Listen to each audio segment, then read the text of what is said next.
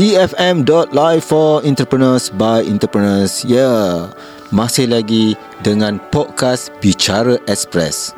Kali ni apa pula tajuknya? Usahawan muda cepat tersungkur. Betul ke? Ha, tapi kali ni tajuknya usahawan muda cepat tersungkur sebab tiada perancangan jangka panjang. Betul ke? Jom kita layankan podcast ini.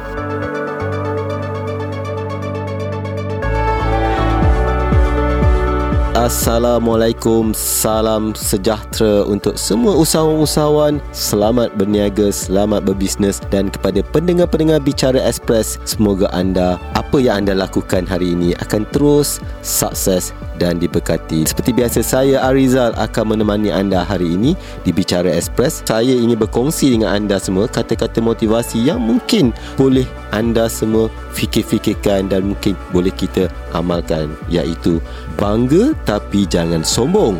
Bekerja keras tapi jangan terpaksa. Bersyukur tapi jangan cepat putus asa. Seperti mana yang saya janjikan uh, tetamu saya di studio hari ini seorang usahawan yang dah lama agak lama juga dalam bisnes ni dah tahu sepak terajam bisnes uh, di mana garam manisnya uh, dan beliau adalah Dailami Daniel daripada Ariana Legacy Sdn Berhad uh, yang mengeluarkan produk Precious Popcorn. Apa khabar Daniel saya uh, panggil Daniel ah uh, boleh alhamdulillah Rizal Okay. Bertemu kita kembali ya. Yes, uh, dulu dekat Batra. Batra. Yes. yes. Dan selamat datang ke konti studio EFM. Uh, semoga saya rasa kita sentiasa juga communicate melalui WhatsApp. Ah betul. Uh, okay, alhamdulillah. Ini ni first time oh saya sampai ke konti EFM. Ah, uh, itulah saya rasa uh, perlu datang ke sini sebab baru rasa suasana di studio. Ah, ya, betul. Sebelum ni kita di luar. Ah yes. Alright. So, okay, boleh tak uh, Daniel ceritakan seberingkas mengenai pengalaman Daniel dalam bisnes dan apa sebenarnya Ariana Legacy Senang Berhad ni? Okey, uh, pertama kali Ariana Legacy adalah uh, pengeluar atau uh-huh. pembekal uh, popcorn premium uh-huh. yang berkualiti tinggi uh-huh. yang of course lah rasa dia sedap uh-huh. uh, yang berjenama Precious Popcorn. Okay. Uh-huh. Uh, kami bermula pada tahun 2015 uh-huh. uh, adalah sebuah entiti online. Dah 3 tahun lah. Ah uh, yes, dah 3 uh-huh. tahun. Tapi secara peribadinya uh, uh-huh. saya terlibat dalam bisnes sejak di sekolah lagi. Oh, dah lama uh, dah. Yes. Sekarang umur berapa? Sekarang 27. Okey, so, 27. Saya, start... sama umur saya. so saya Asal semua orang gelak Tak percaya tu So uh, itulah Saya start uh, Sejak form 4 lagi okay. Umur dalam 16 tahun Dah berniaga dah Ah uh, Yes Time mm-hmm. tu mhm. biasalah Kita student Nak cari mm-hmm. duit tepi Nak nak tampun Pembelanjaan harian mm-hmm. uh, So adalah buat bisnes kecil-kecil Macam biasa student Buat mm-hmm. printing uh, mm-hmm. Lepas tu bila masuk ke Ke apa Ke universiti Ke kampus Kami mm-hmm. buat uh, bisnes secara dalam kampus mm-hmm. uh, Seperti kedai roncik Sewa mm-hmm. kereta Itu dah sebab sedikit mm-hmm. uh, Dulu belajar di mana? Dan? Saya dulu uh, graduate di Universiti Kuala Lumpur. I see, uh, UniKL. Yes, UniKL. Okay. So, kemudian lepas tu barulah fokus betul-betul selepas graduate terus buka Ariana Legacy Sinan Bahan ni ataupun macam mana ada bisnes uh, lain sebelum 2015, tu 2015 uh, Edenda adalah sebuah entiti enterprise uh-huh. time tu uh-huh. so kenalah dengan orang kata kita fresh grad uh-huh. uh, modal pun tak banyak uh-huh. uh, kita mula dengan apa yang kita ada je okay. so lepas pada 3 tahun kita ke fasa seterusnya upgrade kepada Sinan Bahan punya entiti uh-huh. uh, ada so, partner sekarang ni ah uh, ya yeah. okay. uh, siapa so, partnernya Uh, Ju Ariana partner uh-huh. saya. Uh-huh. dia pun uh, classmate saya dulu. Okey. Uh, yeah. Dan sekarang ni Partner sekarang ni, ya, ya, Partner saja ke? Uh, InsyaAllah so, Alright okay. okay So so macam tu lah uh, uh-huh. Daripada 2015 uh, uh-huh. Kami asalnya entiti uh, Perniagaan sebuah Consultant punya bisnes uh-huh. So kami lebih kepada motivator uh-huh. Kami buat uh, Consultant Dari segi motivasi uh-huh. uh, Career guidance Dan semuanya uh-huh. uh, Lepas tu ke 2018 2017 Kami start dengan Keluarkan produk sendiri I see uh, yes, time tu, tu buat sendiri sekarang ni uh, Ya yeah hmm. produk sendiri base kat mana tu? base di Denai Alam Shah Alam. Oh Denai Shah Alam. Okey yeah. so ada ada kilang atau kedai disewakan lah? Ah betul. Alright. Ah, so ada premis sendiri. ada premis sendiri. So sepanjang 3 tahun ni apa apa sepak terajam bisnes yang Daniel sendiri dah hadapi kesukaran? Ada cabaran? Pasti ada cabarannya. Cabaran dari segi produk lah. Mm-hmm. mula dari segi modal. Mm-hmm. so saya saya kami pun start bisnes dengan modal yang sendiri. Mm-hmm. pas bila nak nak mula produk kami pilih popcorn itu pun kita punya key features apa Mhm. yang strength Kenapa popcorn? Ha, kenapa popcorn? Kenapa tak benda lain, makanan ah, lain ke contoh? popcorn dari segi key fa- uh, apa yang strengthnya kami macam uh, Ju sendiri dia memang uh, graduate dalam biotech Okay. so dia memang tahu theoretically practically about uh, corn tu sendiri I see. Ah, dari segi produk Mhm. dan saya pula uh, lebih kepada management lebih kepada marketing Mhm, Ah. I see. So- Dikombinasikan Ah, kedua-duanya. Ah, tapi kalau kita tengok dari segi market segmentation pula, uh-huh. Sale yang banyak datang daripada makanan. Mhm. Ah, and then makanan pula fokus dia adalah snack sebab orang suka snacking. Yes, kadang-kadang Ah. tengok TV nak Ah, makan betul, snack. betul. Saya pun banyak beli kat rumah, letak kat rumah kan. Sambil makan, sambil ngadap laptop, makanlah apa Ah, yang yes. ada. Kalau tak ada tu mula tak ada benda nak mengunyah. So uh, berbalik kepada soalan Rizal tadi uh-huh. uh, cabaran. Kita nak perkenalkan produk kita. Mhm. So kalau kita tengok dekat Malaysia ni uh, tak banyak player dalam bidang snack. So kalau ada pun lebih kepada kacang, lebih kepada kerepek. Betul. So macam mana kita nak penetrate market tu adalah satu cabaran yang utama lah pada awalnya dahulu. Mhm. Tapi Susah orang nak orang yang fikir Ah, yes. nak makan popcorn nak tengok wayang. Ah betul. Betul kan? Ah, ya. Hmm. Tapi dari situlah kita buat dari segi uh, brand awareness, uh, macam mana produk kami, dari segi inovasi, apa bezanya, apa kelainannya produk kami. Contoh Mhm. uh, yang popcorn-popcorn yang lain tu adalah uh, butterfly shape. Tapi kami keluarkan produk yang mushroom shape. Dia bentuk bulat. Hmm. Dia fully coated, high, high quality, premium quality. Mhm, So mhm. banyaklah banyak orang kata roadshow, banyak awareness yang kami buat. Alhamdulillah Mhm. penggemar-penggemar atau peminat-peminat boleh terima produk I kami. Yes. So dan sekarang ni packaging pun semakin menarik. Ah betul macam macam sebelum ni ah di, uh, lain Mhm. mm-hmm. so start tahun ni lah kami mm-hmm. tukar packaging kita buat sedikit rebranding Mhm. mm-hmm. ah yes usahawan muda ni ramai yang tersungkur cepat dan sebab mereka ni tak ada long term ataupun perancangan jangka panjang. Maksud perancangan jangka panjang ni kadang saya bila saya dah interview empat orang daripada Isnin sampai hari Khamis. Ah. Bila kita tanya dia orang dia kata oh ada yang ada uh, secara paper iaitu supaya dia dapatkan guideline tapi ada yang tak ada yang rasa macam oh dalam fikiran dia saja apa nak buat apa nak buat sebab dia kata dia ada mentor. Apa pandangan Daniel pasal tu? Adakah cukup ke dengan hanya berfikir dalam fikiran simpan dalam fikiran dan tak ada on paper benda ni? Okay, uh, saya setujulah dengan statement tu. Banyak, uh, ramai usahawan muda yang tersungkur. Mhm. Bilanya tak ada perancangan yang panjang. Mhm. So, apa yang kita kena... Daniel ada paperwork. Ah ya, of course. Kami start dulu dengan uh, business plan. Mhm. Dan satu lagi, kalau orang yang buat bisnes, dia tahulah BMC, Business Model Canvas. Yes, ke, Ah, kita betul. kita kena follow apa yang kita plan. Mhm. Itu Lepas tu- sebagai guideline Ah, kan. ya, Kalau tak ada guideline macam mana you nak Ah. pergi hala tuju bisnes tu? Ya. So jadi okey, teruskan. Okey, saya akui juga tiga tahun pertama adalah fasa yang paling mencabar dalam mm-hmm. Mhm. Mm-hmm. Sebab itu kita kena plan dengan betul. Mm-hmm. Kita apa yang kita plan tu kita kena set KPI. Mm-hmm. Kalau KPI kita tak set, KPI kita tak capai, kita kena improve. Kita kena buat apa yang Cari yes, cari jalan alternatif penyelesaian. yang Yes, lain. Betul.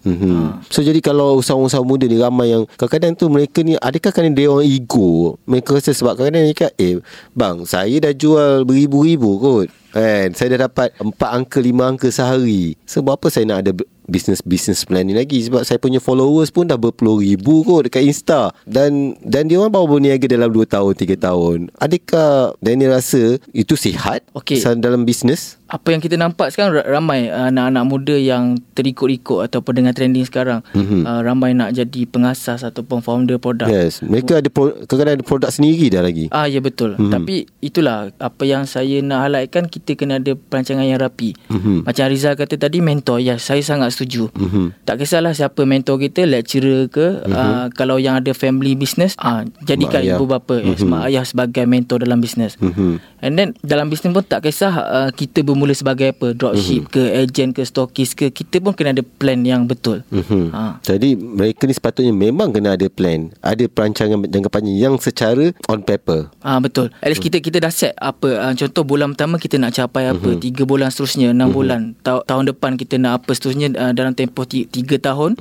lima tahun akan datang, sepuluh tahun akan datang kita nak apa. Mhm. Ah. Kita tahu mana Ah, hala yes, mana tuju. kita kita tahu mana hala tuju. Okey. Contoh macam uh, kami sendiri Elena uh, dulu entity enterprise. Mhm. So dah dalam dalam tempoh 3 tahun tu kami dah target kita nak upgrade kepada senayan bahat nak Mhm. nak kembangkan bisnes kita nak naikkan value kita mungkin lepas ni kita kita nak mahala ke franchise Mhm. ataupun uh, lebih kepada uh, produk yang berasaskan jagung tak kisah uh, makanan ke popcorn ke ready to drink punya produk ke Ya. yes Okey, itu yang sebaiknya. ha.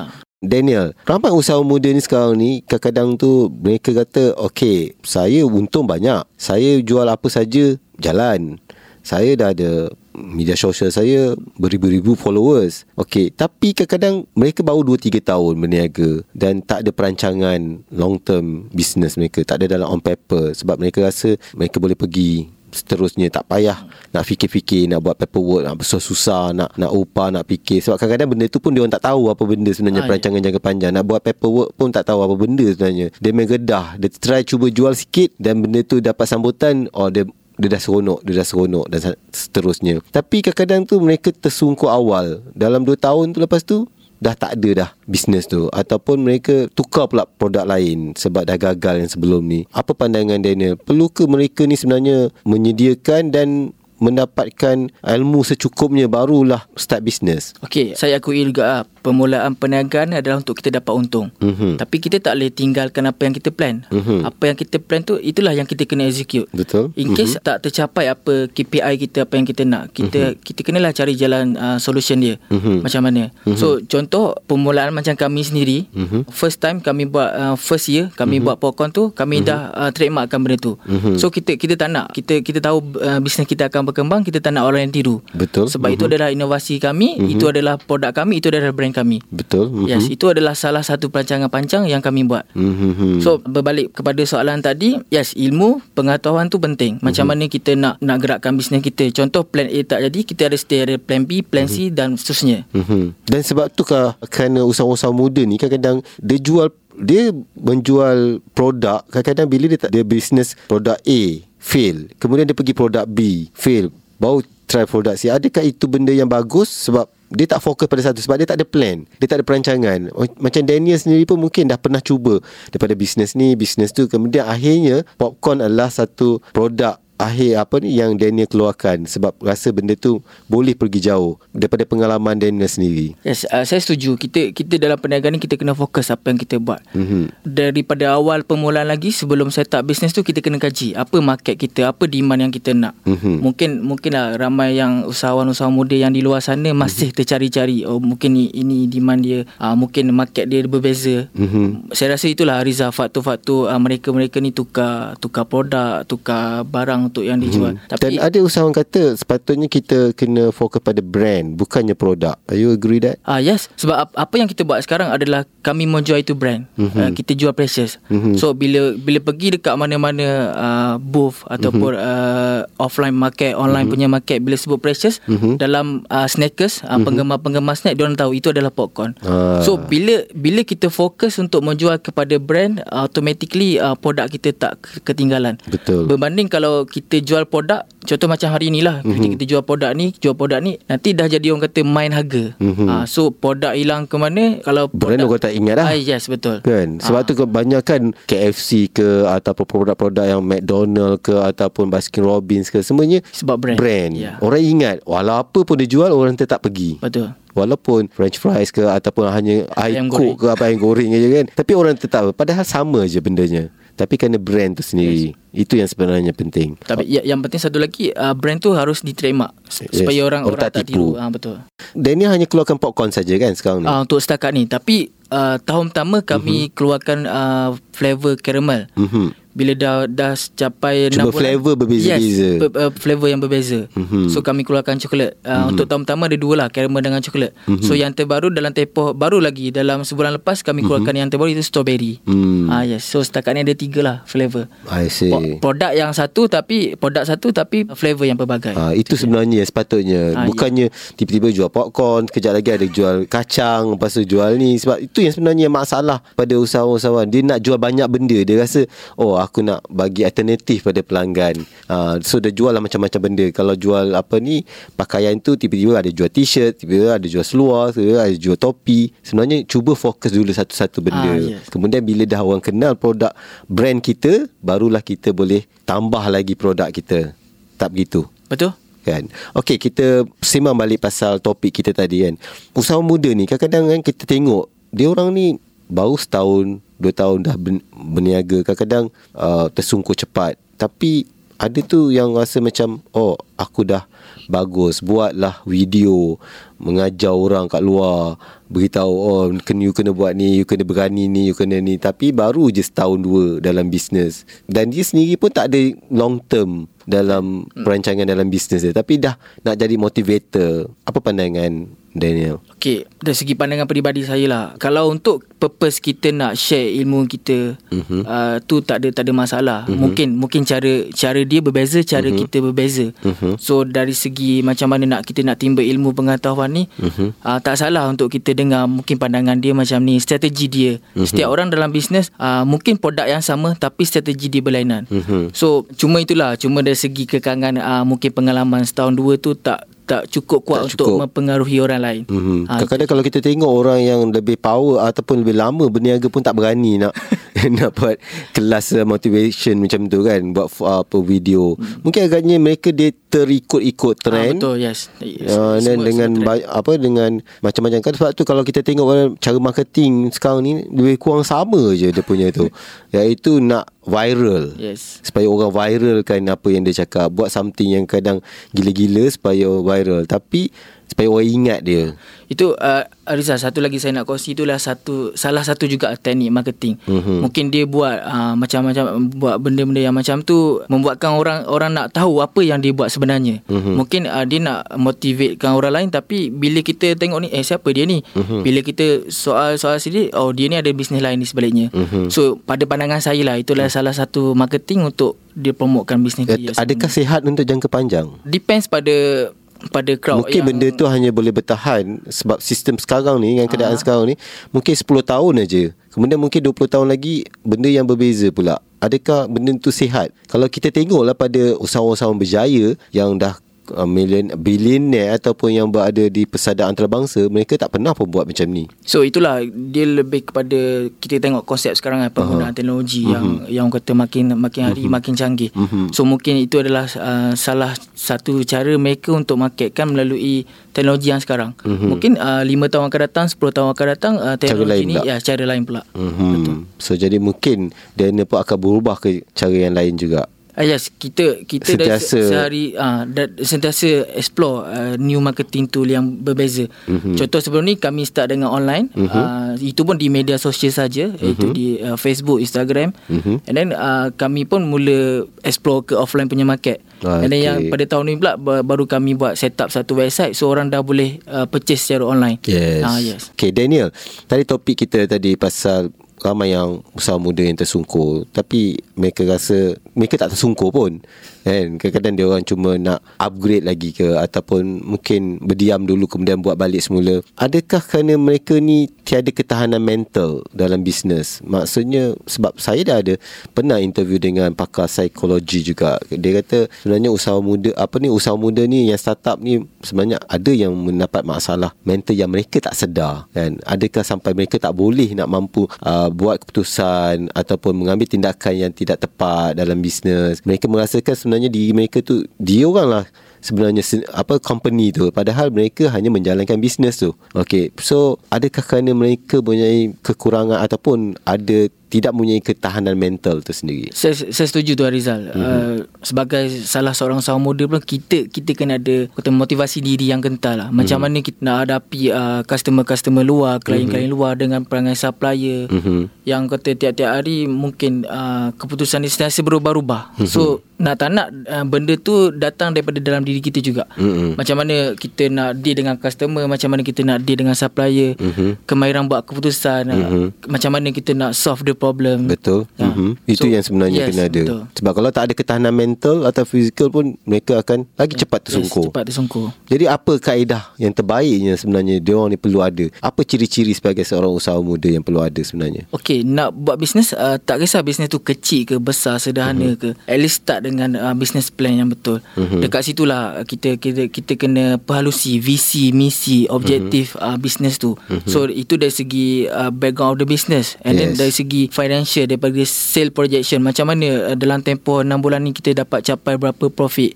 yes mm-hmm. itu untuk adalah dari segi uh, accounting mm-hmm. and then dari segi market macam mana kita nak pro, uh, nak marketkan produk kita macam mana kita nak marketkan bisnes kita itu pun penting mm-hmm. so macam kami sendiri di Arena Legacy kami mm-hmm. buat by quarterly mm-hmm. so macam setiap tahun tu mm-hmm. uh, first quarter second mm-hmm. quarter third quarter fourth quarter mm-hmm. apa strategi marketing yang kami buat uh, mungkin mm-hmm. berbeza mungkin uh, uh, peak, peak season contoh eh okay. Uh, musim raya mungkin dia agak agresif. ah hmm. yes macam so kena ada perancangan yeah. tu. Ah, yeah. dan jika tak capai apa yang dirancangkan mungkin ada something wrong kat mana-mana yang kita kena menambah baikkan ah, betul. Mungkin kita boleh sediakan uh, plan seterusnya plan B plan C uh-huh. mungkin uh, backup plan lah. Uh, uh-huh. yes untuk kita uh, adjust balik apa yang kita tak capai tu.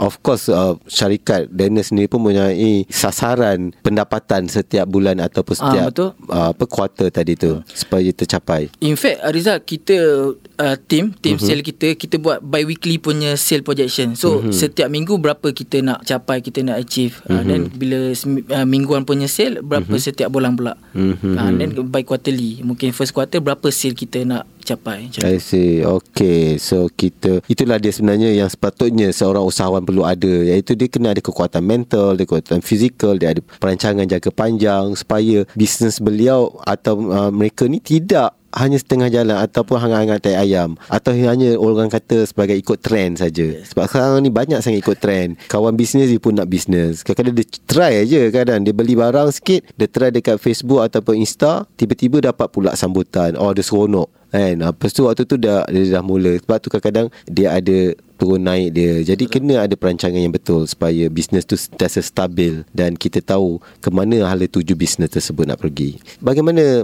Daniel melihat pada persaingan? Adakah persaingan juga sebenarnya uh, seorang usahawan muda itu perlu melihat pada persaingan. Sebab kadang-kadang ramai saya tanya dia kata itu bukan persaingan. Sebenarnya itu adalah motivation untuk dia bekerja kuat. Tak ada pesaing-saingnya dia kata kan. Okay.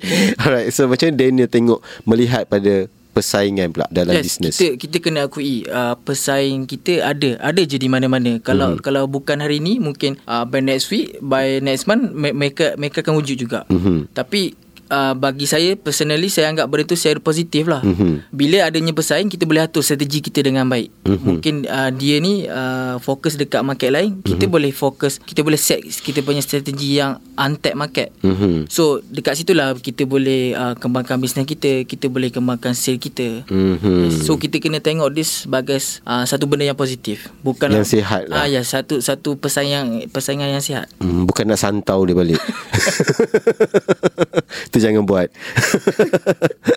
Alright Okay. So kita kena tengok pada persaingan yang betul uh, Yang positif Supaya apa yang kita buat Dengan pesaing-pesaing kita sebenarnya Itu adalah adalah motivasi Wasi untuk kita Untuk lebih berkembang maju mungkin kita boleh gunakan ilmu dia juga tapi Ariza dari segi istilah pesaing ni kita kena kita kena faham betul-betul mm-hmm. kadang-kadang kalau jual produk yang sama mm-hmm. dia pun jual produk yang sama mm-hmm. tetapi market dia mungkin berbeza kita tak boleh uh, kelaskan dia sebagai pesaing mm-hmm. tapi pesaing ni adalah betul-betul yang jual produk yang sama market yang sama mm-hmm. uh, mungkin uh, business apa market segmentation yang sama uh, ya sebab kita adalah menuju ke itu sebenarnya dipanggil yes. sebagai uh, pesaing betul. sebab kalau market dia lain of course dah bukan pesaing kita kan? Ha, betul. mungkin dia pakaian sama tapi dia lebih kepada di luar negara. Dia tak jual kat Malaysia ah, yes, contohnya. Ah, ataupun betul. dia target umur sebahagian-sebahagian ni dia tak target macam kita umur yang lebih remaja contohnya. Itu bukan pesaing. Yang kalau pesaing mungkinlah ah, waktu tu yang boleh kita fikirkan macam mana kita nak agresifkan lagi marketing kita. Ke manakah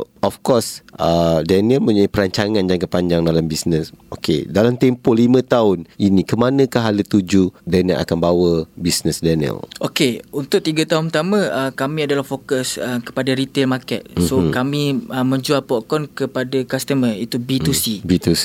So dalam tempoh tersebut juga kami uh, explore expand mm-hmm. uh, kepada B2B punya market business mm-hmm. to business. Alright. So di mana uh, kami uh, sebagai satu entity business kami jual kepada stokis mm-hmm. ataupun retail retail outlet. Uh, mm-hmm. uh, ya macam yang terbaru kami ada dah masuk Suria KCC punya mm. outlet. Okey, hebat. Uh, DJ ke mall di Menara mm-hmm. Mara. So itu adalah B2B punya konsep. Mm-hmm. So uh, kami juga ada explore uh, wedding punya market. Kami mm-hmm. kami supply, kami masuk uh, dari segi wedding. Mm-hmm mm-hmm. uh, macam uh, birthday party punya event dinner dalam dalam uh, konteks uh, dog gift mm-hmm. uh, apa goodie bag semua okay. so by this year kami punya plan kami nak provide on-site uh, on-site serving punya popcorn. Mm-hmm. So kalau kita pergi Maksudnya? dekat uh, mm-hmm. wedding sekarang, mm-hmm. mungkin ada cendol, ada apam balik, uh, ada yes. candy bar. Mm-hmm. So apa yang kami nak buat kelainan adalah serving popcorn, mm-hmm. on-site punya serving. I see. Uh, yes. okay. So of course lah target market kami adalah uh, tempat-tempat premium yang sesuai lah dengan uh, produk kami mm-hmm. yang high quality, premium quality. Alright. So di manakah kalau pendengar-pendengar EFM ingin mendapatkan